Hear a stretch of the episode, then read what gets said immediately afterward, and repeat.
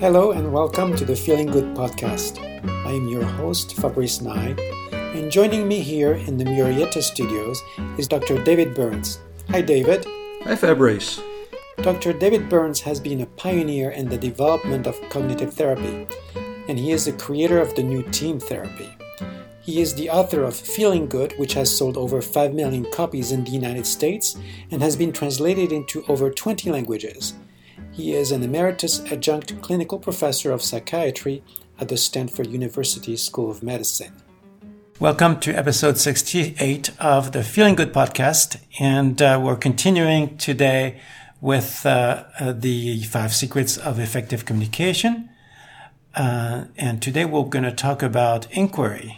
Yes, I know uh, David promised that we would do the I feel technique, but uh, we have Helen here with us. Hi, Helen. Hello and uh, they're full of really good ideas on on this particular uh, part of the five secrets. So we thought that we would uh, um, talk about this today. By the way, and Merry Christmas! This is being published on uh, Christmas Day. Oh wow! And so, um, don't tell me more about that. Tell me more. Yes, that, so that would be inquiry, right? Uh, unskillful inquiry that's uh, made to detract the announcer from uh, doing his job. Yeah. Um, so yes. Um, I, I, just say we're really lucky to have you back again uh, today, Helen. You're getting a lot of fans, by by, by the way. Through oh. the through the podcast. And before we go on to inquiry, yeah, you had some you, questions that you, you received from. And usually listeners. you read these, and we'll do a role reversal here, and I'll I'll be the, the one reading the feedback. Yeah, because they're criticizing me probably. yeah, yeah, yeah. But we've been getting I've been getting a ton of great emails from people and great questions uh, from from from people. Um, so this is from uh, Kat. And Kat says, first of all, I'm a big fan of your podcasts. Thank you so much. And a smiley face, so thank you for that, Kat. I have a question about the disarming technique. That's the one we did before thought and, and feeling empathy. That's the definition of disarming technique is when you find truth in what the other person is, yeah. is, is saying rather than arguing defensively. How can it best be used when a person is being aggressive and insulting you? I guess what I'm trying to learn is how to stay calm in such a situation, voice the truth I hear and feel from the person, but also try to be assertive about the fact that it is not appropriate for them to say certain things in an angry tone. Yeah, that's a great question. Yeah. What do you think? I, I think, first of all, the question I want to ask Kat or ask myself if, if somebody was saying something to me and and being aggressive and, and insulting is if I uh, what my goal with that relationship is because I think about using the five secrets in order to get closer to someone. And if someone is being aggressive and insulting to me, I might not want to get closer to that person. Uh, that might be someone that I would prefer to avoid uh, and limit um, limit interactions with. Uh, and in that case, you you know you would probably just try to either try to set a limit or get away or something like that. Now there may be a situation though where you do want to get closer to the person who's aggressive and insulting. And I might say that in, in my therapeutic work, probably in my personal life as well, I mean, I've gone both ways on, on that, but, but mm-hmm. there have been times when people were very uh, insulting uh, t- toward me and, and aggressive. And then I used the five secrets and they turned into my greatest, uh, greatest allies. And, and mm-hmm. it's a tremendous joy joy when, when that happens. Why don't we just briefly, before we get into inquiry, which is the technique for today, although we could use the inquiry as one of the, the responses to a person like that, why don't we talk about how we could use the five secrets and the disarming te- technique if, if we wanted to get close? And, and one of my points here is, is that I would personally never, never say to a person it's not appropriate for you to say things like that to me in an, in an angry tone because that's like trying to control the other person. And that, and when you say that, you'll actually force them to get angrier because you're kind of scolding them and telling them they're being a bad boy or a bad girl or or, or something like, like that. But I, I and I don't think it's it's it's important to, to stay calm. You know, I think it's okay to be feeling anxious and upset, but you want to communicate in a in a respectful way if if you want to get closer to that person. But I, I would say to use inquiry, which is the technique we're going to be focusing on today, which is asking gentle probing questions to learn more about what the other person is is, is thinking and, and feeling to, to say something like, you know, wow, Jim, or whoever the person is, I'm feeling a little hurt and put down right, right now. That would be an I feel statement. And then, uh, and I'm getting the feel that feeling that you're really ticked off at at me, and, and I'm wondering if you can tell tell me more about that. What you know, things I've done or said that are have hurt your feelings or irritating you, irritated you, or angered you. I, I really want to hear what you have have to say. Yeah, How's that? I, I think that sounds wonderful, and I think that one of the keys in there was the "I feel" statement to Yeah. to let the person know how their uh, aggressive and insulting tone affected you, uh, but in a non kind of inflammatory way. Yes, and, and I'll give you another example that came up on, on the hike today, and I'll, di- I'll disguise the details to protect the identity of the hiker. But uh, we had a hiker, let, let's say, as, we'll call him Sal, and he, he's just moved here, we'll say from Colorado, to pursue a new job in, in Silicon Valley. But his wife and children are, are staying behind in, in Colorado and, until you know they can figure out what to get, how they're going to move here and if things are going to work out. So they're they're temporarily separated. And and Sal said that uh, he gets kind of lonely. He, he's a really nice guy, really handsome guy, and seems to have just r- wonderful uh, personality and you know kind of open, vulnerable, and really cool guy. And so he says, I, you know, I, like I, I called her, and this has been a pattern last night, you know, I was lonesome and just wanted to just talk to her for 15 minutes and get a little, you know, refueling and just make, make a little contact. And he called her and she said, you know, this isn't a good time. I'm, I'm just really busy preparing, you know, for, for my such and such at work. And apparently she has this job and she's very obsessive and she's, constantly working hard and and preparing. And then you know he he, he didn't know know what to do or, or, or, how to handle that. So we talked about how he could be, be using inquiry. It's a, it's a perfect example. Here's someone against them treating you in a kind of a shabby way, and she's blown him off this way several several times uh, when. When, when, when he's tried to call her and, and, and make, make contact and feels kind of cold and, and a little bit uh, little bit mean mean spirited. How how would you suggest Helen uh, re- responding to her if, if, if you were Sal? Or, or, or, even approaching her on this on this issue, call again and, and raise it as as an issue. Um, I have to admit, my mind wandered for a moment, and I did not pay close attention oh. to what. Well, David, that's because what you were saying is okay. incredibly boring. well, I'll, I'll, I'll, I'll, model, or maybe you, maybe you want to give it a, shot, uh, Fabrice. Well, I mean, I'll, I'll, give it a shot. Um, you know, it, it sounds like uh, you're, you're uh, rather busy and occupied right now, and and uh, I, I, understand that you don't have really uh, the uh, the bandwidth to to listen to me at this time. I know it's kind of late, and um, and I'm feeling a little bit uh, lonely right now, and really hope that uh, we can reconnect at some point. Um, but I, I, really respect you know your your needs and and uh, if uh, if you want to uh, you know tell me more at some point, just uh, we can call later or you can call me. I think that's really uh, terrific. What, what, would you say? Oh yeah, I thought that was wonderful. Yeah.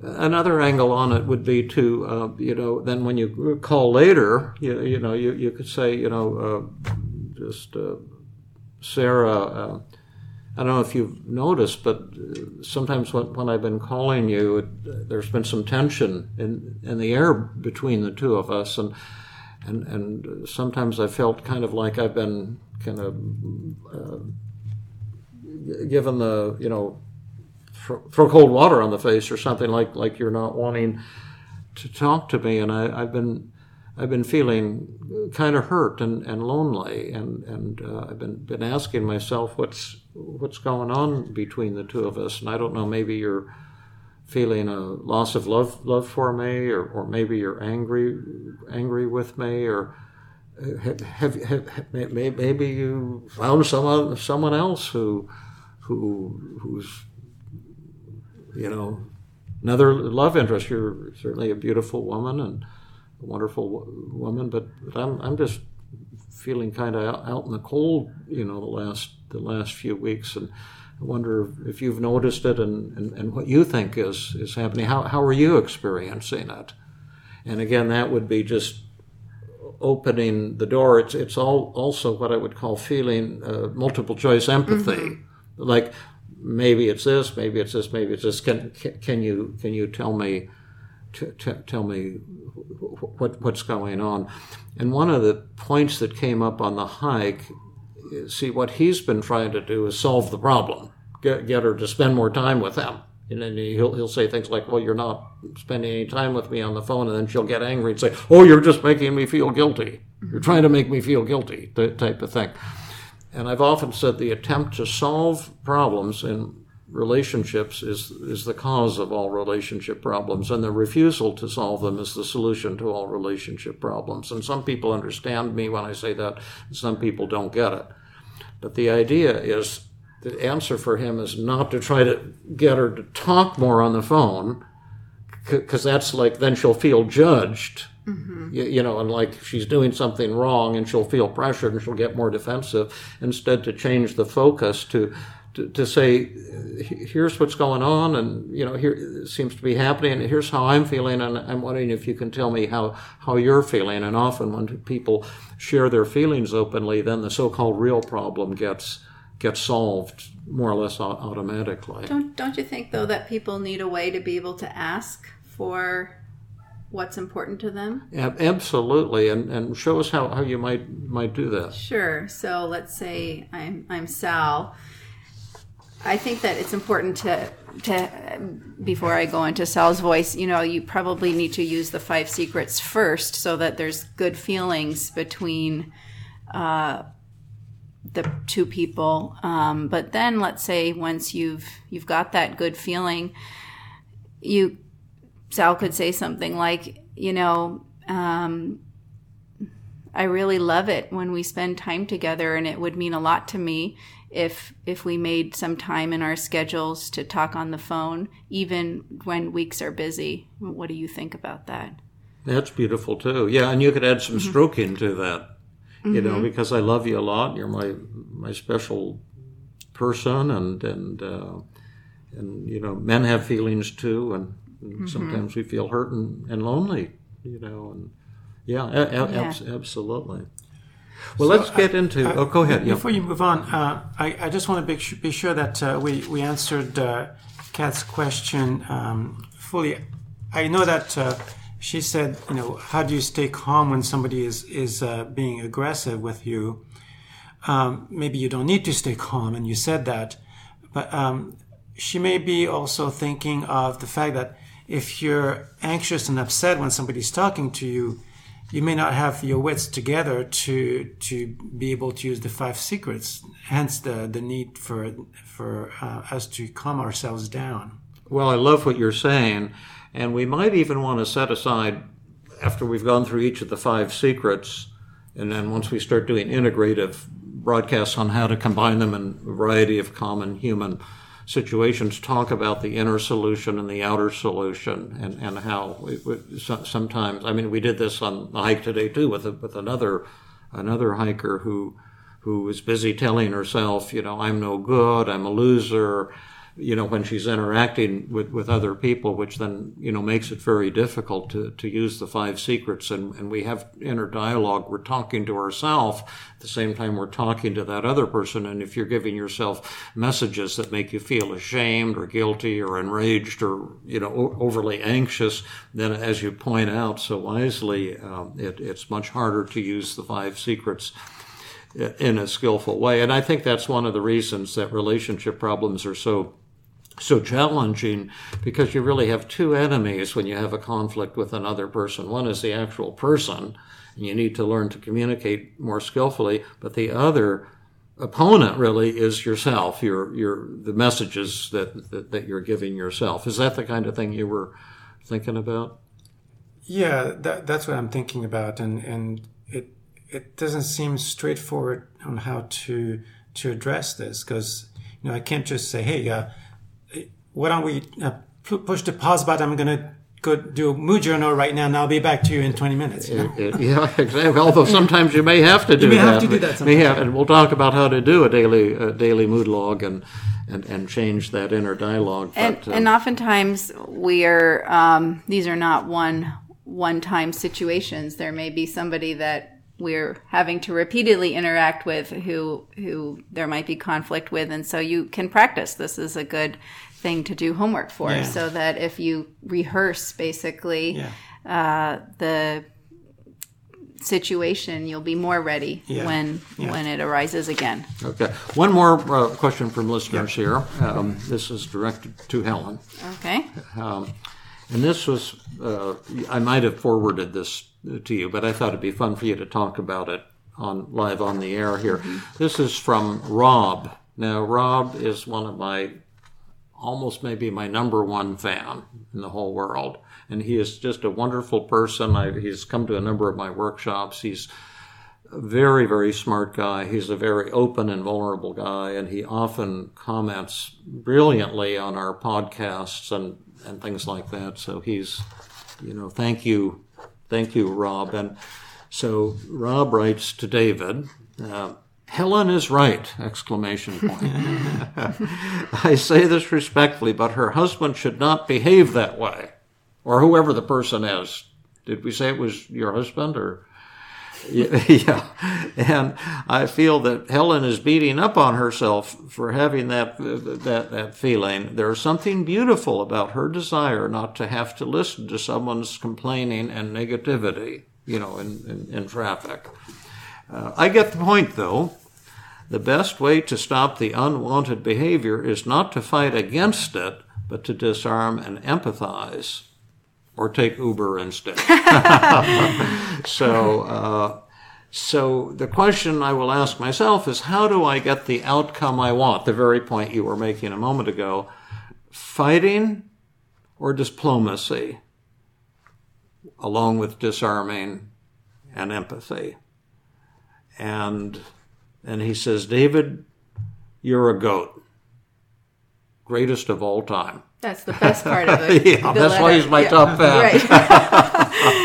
So I just thought I'd you a chance to comment on that. Helen. Yes, that's a that's a great uh, great letter from from Rob, and um, Rob did a great job of disarming me. So uh, he said that um. Helen is right.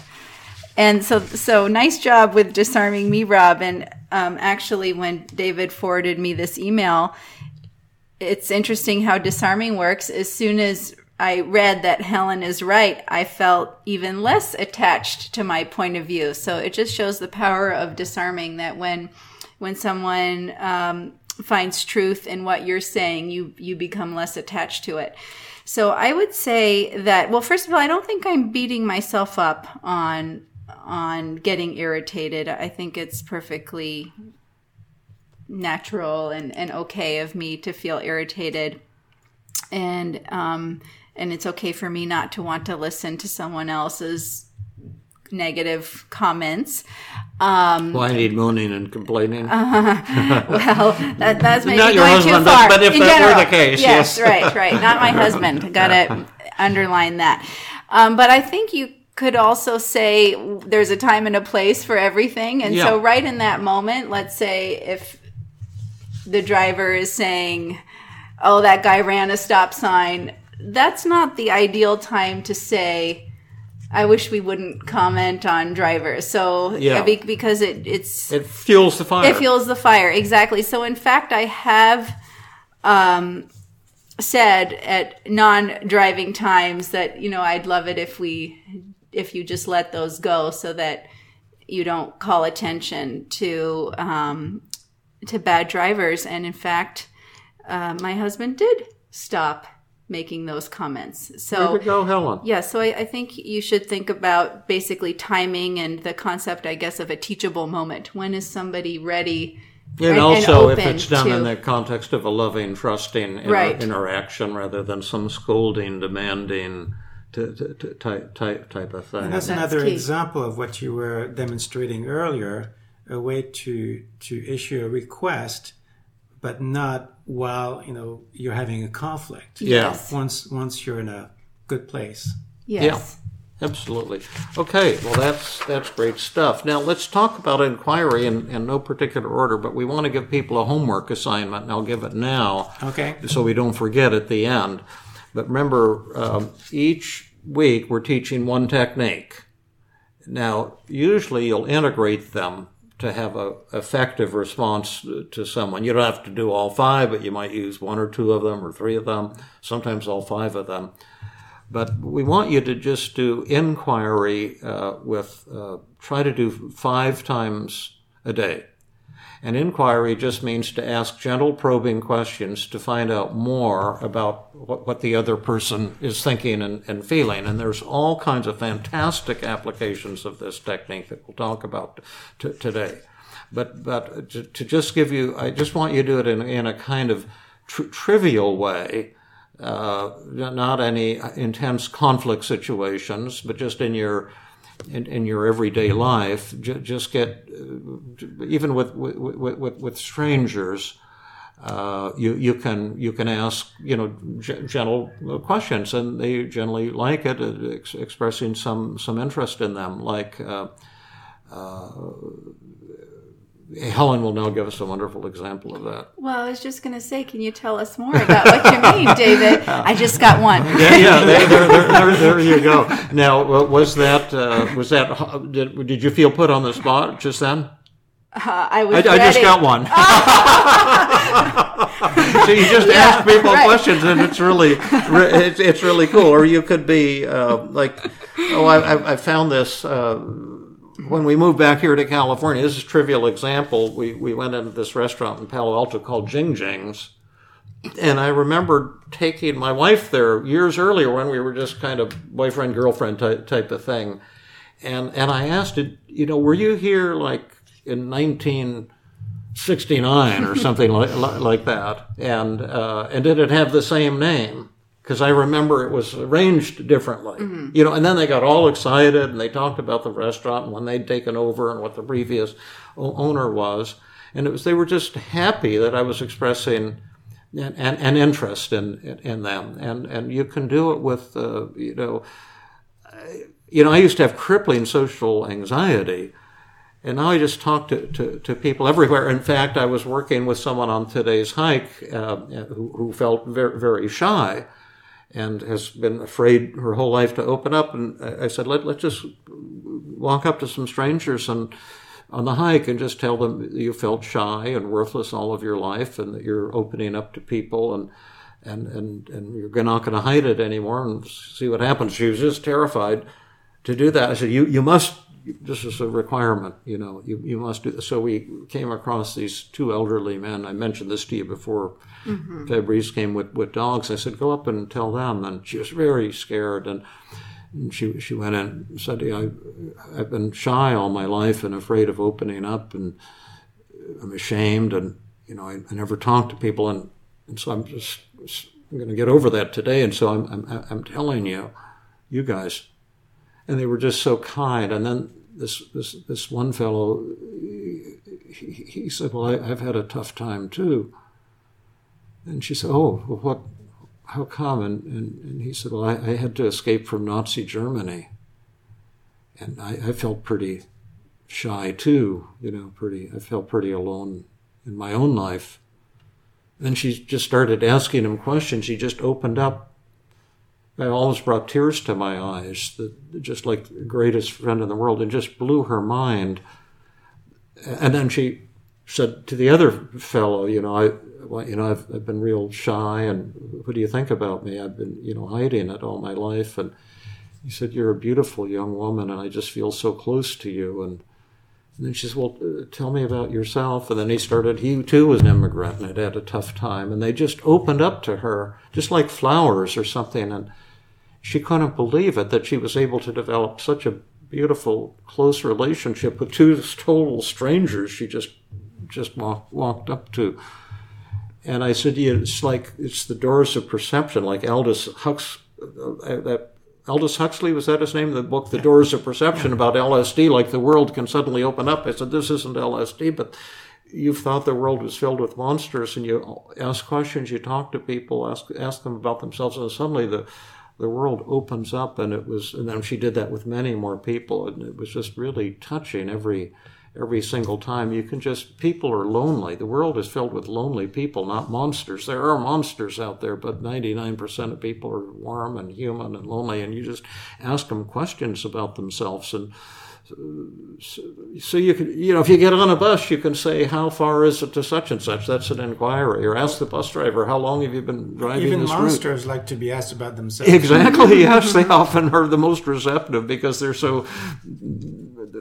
Nobody says anything nice to them, so they're they're they're they're generally grateful. So that's that's your assignment. Now we're gonna to and and also some people have been telling me.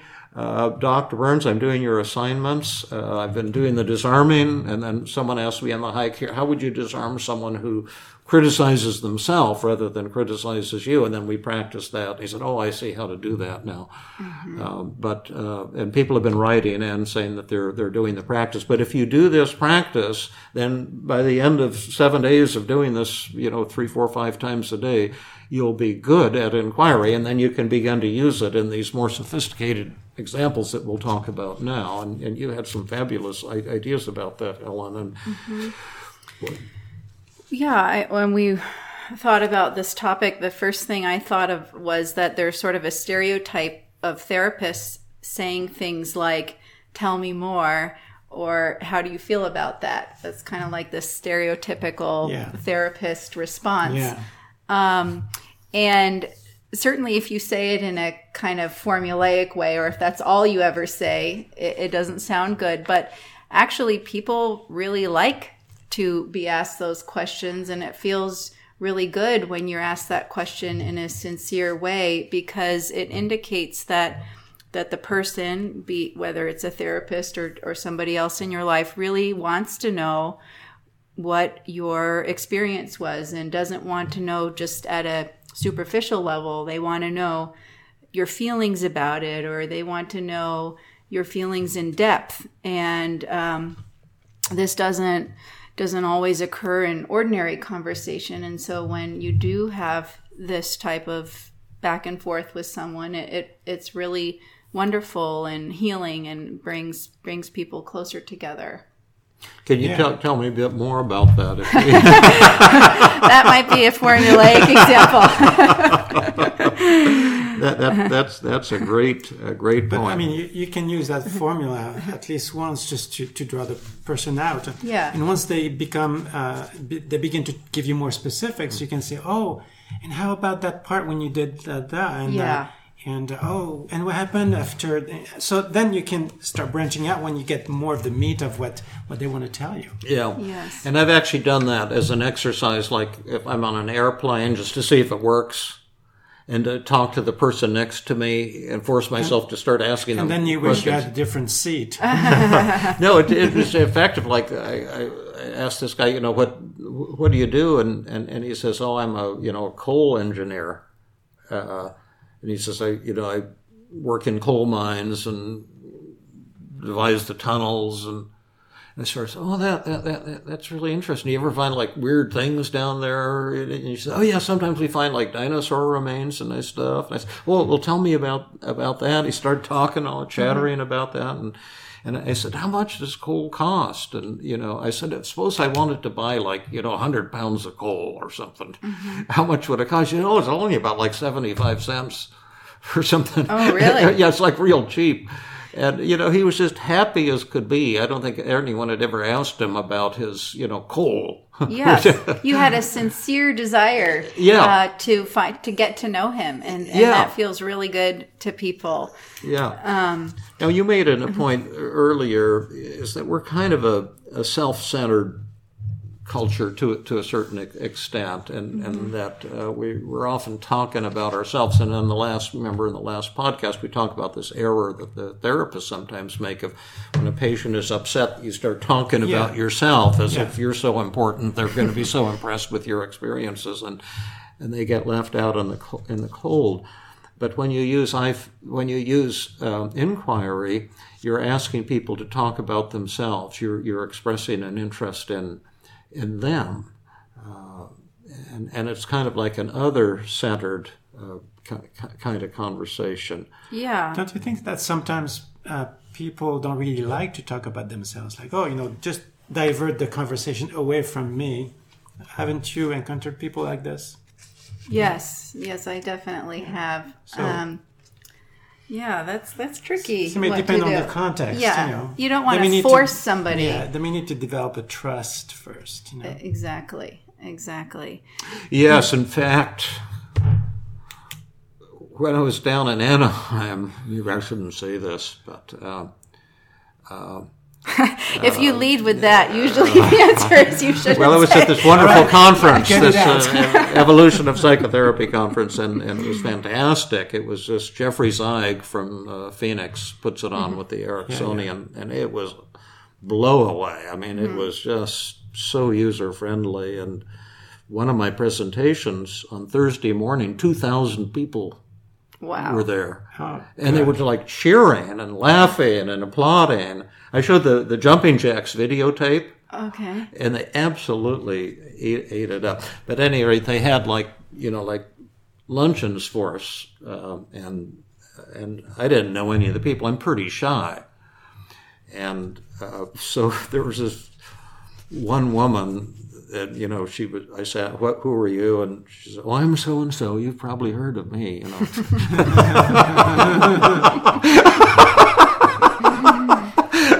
Did you say no? I haven't. and she had some book that's been out for, for, for, for quite a while, fairly well known book, and it's all about being real and being vulnerable and, and, and not being being fake, you know, and stuff like that. And so I was using inquiry because I was so mm-hmm. anxious, and you know, I was trying to get her to tell me about her book, and and then she talking about how important it is to be open and vulnerable and, and stuff, and how you know shame is the worst worst emotion, and and I said, Oh, I agree. I often feel ashamed, you know, in my teaching if I'll get a criticism from mm-hmm. students and I feel ashamed and then I feel like I have to hide my shame because it's so shameful to feel ashamed. And then and she and I, and I said, hey, have, have you sometimes, you know, struggled with shame as, as well? She says, Oh, yes. And I said, Well, tell me about the things that you're ashamed of. And she says, Oh, I don't want to talk about it. she got real snippy and Oh gosh, did she ask you who you were? no. Oh, that would have been awesome if you got to say the David Burns. but I introduced I introduced myself as David, and, uh, and I, there was another woman that sat down. I said, uh, "Who are you?" And she, uh, "My name's David." And she was re- really nice. And then she came up to me about ten minutes later. She said. Or are you the David Burns? That's me. And She said, "She said I'm so glad you introduced yourself as David. Everyone else is saying, oh, I'm so and so. Yeah. You probably have read my book, t- t- type of thing. But anyway, getting back to this, it can be very helpful uh, for shy people, and I struggled with horrible uh, social anxiety for, for most much of my life, and and just to, to talk to people and, and, and ask them questions about themselves is really is really really neat, especially if you're shy to have other centered conversations. And I've given shy people the uh, the the instruction is go out and, talk to you know five strangers every day and ask them about themselves. Use the disarming technique. Agree with them. Use stroking. Com- com- compliment them. Use thought and feeling empathy. Acknowledge how, how their feelings, but you don't need to talk about yourself. Right. Because, yeah, and social anxiety or people who get nervous um, talking to other people, they there's so much focus on themselves. What if I say something stupid? What if I look stupid? Yes. Um, so inquiry and thinking about asking the other person questions shifts the focus from all the self. This shifts the focus from the self to the other person. Yes, a- a- a- absolutely. Now, what would we say to listeners who say, "Oh, I'm too nervous to go out and ask people questions"? That's exactly why you should do it. That's Uh, right. Exactly. and you mean I have easier. to? But how could I do this if I'm real anxious? you know, uh, nobody has to do it, but if they'd like to get over their anxiety, that's the price that they have to pay. Ex- e- There, there we go. I love, I love that. Now, there are errors. Um, well, there's a lot of other quick points we want to make about the uh, in- inquiry. Uh, one of the errors, uh, like let, this is important for therapists uh, as well as for mothers and fathers who have like, maybe a, a you know a, a child who's upset or you have a, a friend who's up, upset, and um, and and if if, if they that person is is criticizing you, uh, you, you you can use inquiry as as one of the the, the techniques. But often uh, the therapist w- w- will say, the patient will say, "Oh, you're not helping me, and you're, you're you know you don't care about me or something." I'll say, "Well, what could I do that would be more helpful to you?" That that sounds like inquiry. Why why is that a poor response?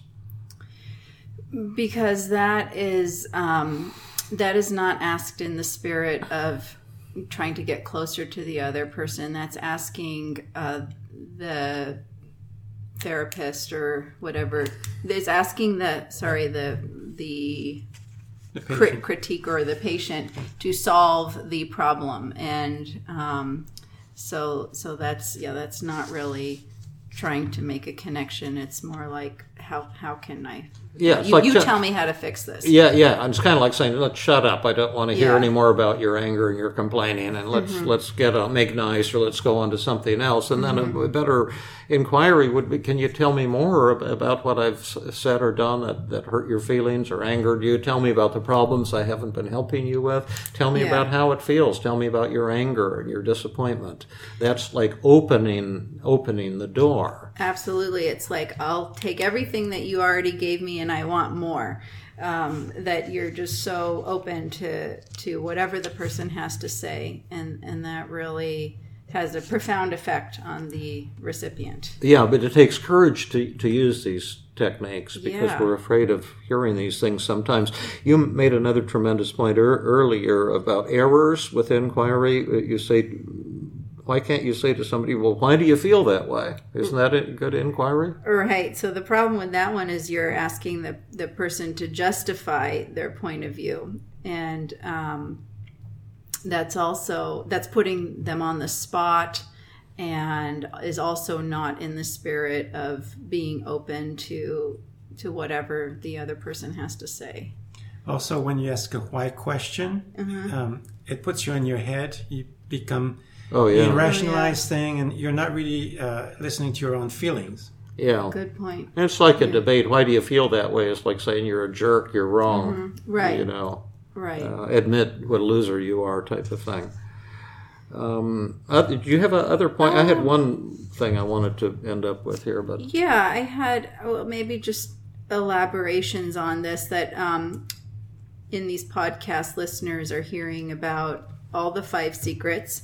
And um, I think if you skip inquiry and just use four secrets, it will be kind of a stingy version um, Yeah. because you're saying that you will, let's say, disarm and use I feel and thought empathy and feeling empathy with the information the patient gave you Or the friend. friend or whatever, but you're not open to anything else. So I think by adding inquiry, it's very generous and open and saying, I got everything that you just told me and I'm I'm open to hearing anything else or I, I really want to know your point of view.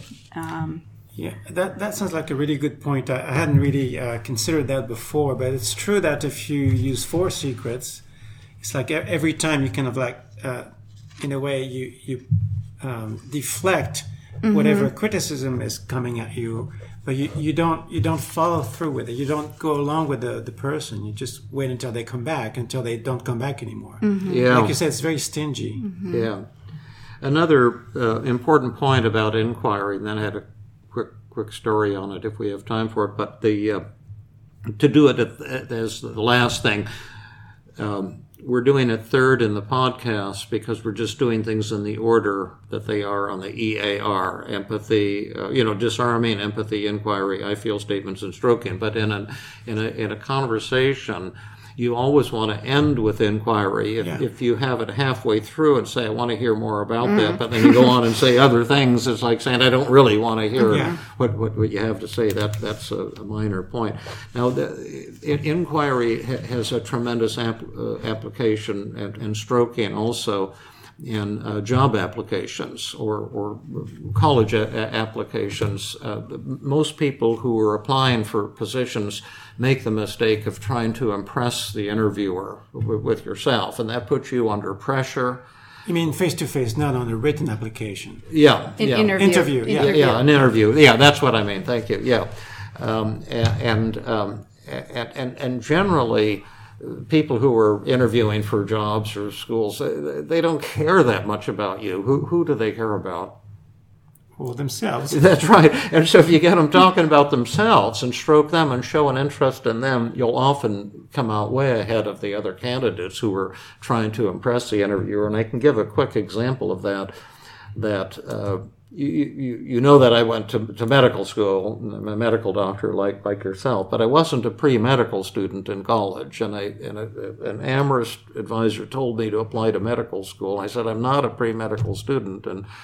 And he and he said, "Oh, we'll just apply anyway. I'm sure you'll you'll get in." And he thought it would be better to be a psychiatrist than a psychologist. And in retrospect, I I should have, I think, been a psychologist would have been more up my up my alley.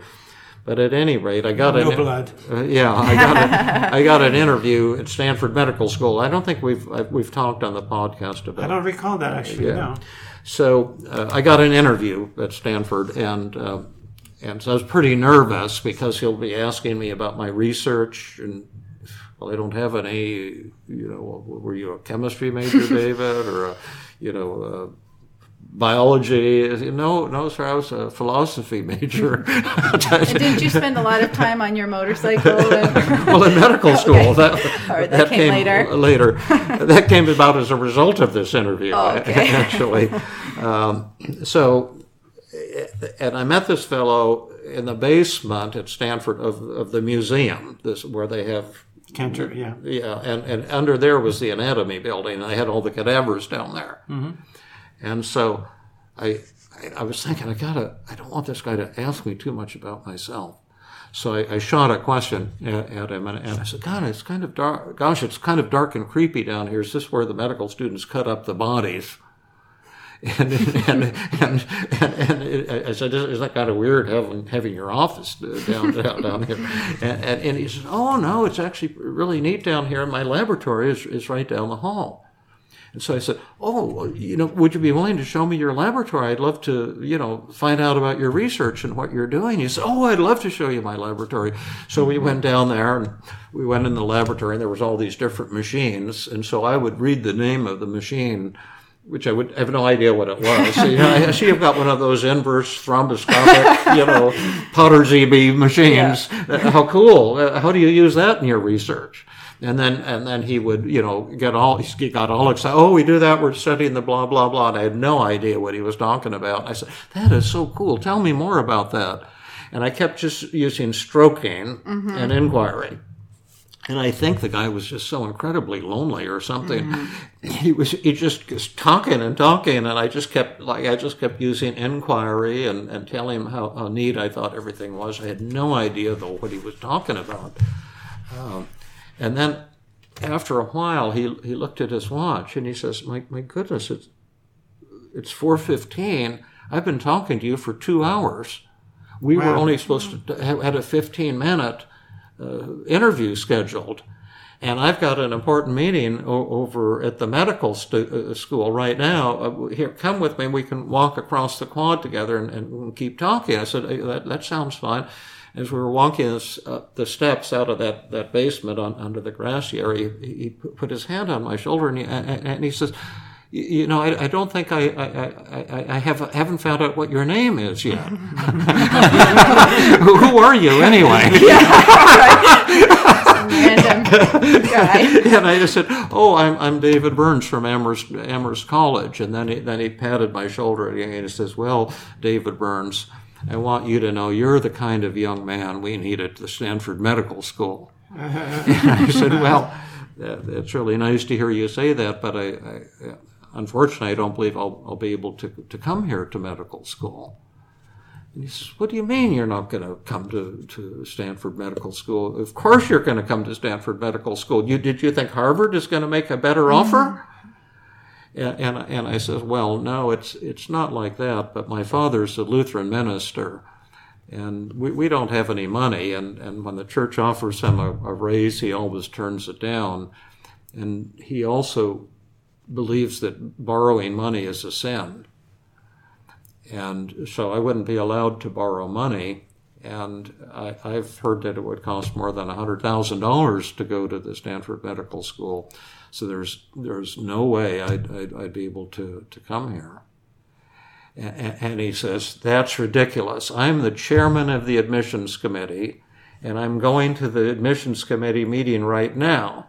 And I want you to know you're the number one prospect for this class and tomorrow wow. you're going to get an acceptance letter that you're accepted to the Stanford Medical School and you're never going to have to pay a penny. We're going to pay everything. Wow. And I said, well, that's an offer I can't refuse. And, and that's actually what happened. that's what happened. That's why I ended up at, at Stanford uh, Stanford Medical School. Well, that's quite a story, yeah. But it was just uh, inquiry, yeah, and and, stro- and, and, and stroking and shows the, the power of expressing an interest in, in another human being. You say, well, that's some bizarre story that David told. That would never work for me. I taught the same thing to my daughter, and she's had many job interviews for a lot of different jobs, and she says she's every place, anytime she's ever applied for a job, she just finds out who's going to interview her, mm-hmm. does a little research on them ahead of time, and then gets them talking about themselves. And she says she's always been offered every job she's ever applied applied for, and she giggles about it. We laugh about it. She says, mm-hmm. "It's like I feel like I'm cheating," mm-hmm. uh, and uh, also uh, i taught this to law students at Penn when there were too many law students coming out onto the market. I became the referral shrink for the Penn Law School. I taught them how to use this in, in interviews because uh, they'd have like 50 top law students for every position mm. the because the the time this was like I don't know it was years ago, but there was too many attorneys on the market, and and students would, would come to me that they'd been you know turned down everywhere, and then teach them to do this, and then they they said they would get uh, offered every single interview they would win every single wow. interview do, doing this to find, read, find out about who's the person mm-hmm. interview. Say, well, tell me about the firm. What's it been like for, for, for you? Mm-hmm. Would you recommend rec- recommend this? And mm-hmm. you know, what would you be looking for in a young attorney? What would be a good fit here? Uh, and just just to be human, to form yeah. a human co- co- connection. We probably should make the point you couldn't. It wouldn't work if you were thinking you were going to manipulate your way into uh, the situation. If you come across in a phony, yeah. manipulative way, it's not going to work. Right. Uh, uh, you have to. It has to come from the heart, and you also have to show yourself with some dignity and some class. Yes. Uh, as well. So it's it's somewhat sophisticated, mm-hmm. but uh, th- this is a simple little technique we've shown you in today's podcast inquiry, asking people, you know, simple simple probing questions to show a sincere interest in them, and it, it can make a profound difference in, in, in your life, in a conflict with strangers, in many different applications of this apparently simplistic technique. All right. Um, I think that concludes uh, our uh, podcast for today. Thank you so much for joining us, Helen. Uh, you, you bring so much um, pep into our podcast. So uh, pep as well as uh, a lot of wisdom. Absolutely, and, uh, and, beautiful statements, and and also you know some uh, some diversity because you know the two of us are getting kind of like boring, I'm sure, and and uh, and Helen has always some really interesting ideas that uh, really add a lot of of uh, novelty to our podcast. Thank you so Absolutely. much. It's it's a lot of fun for me to participate. Yeah. Thank you for having me.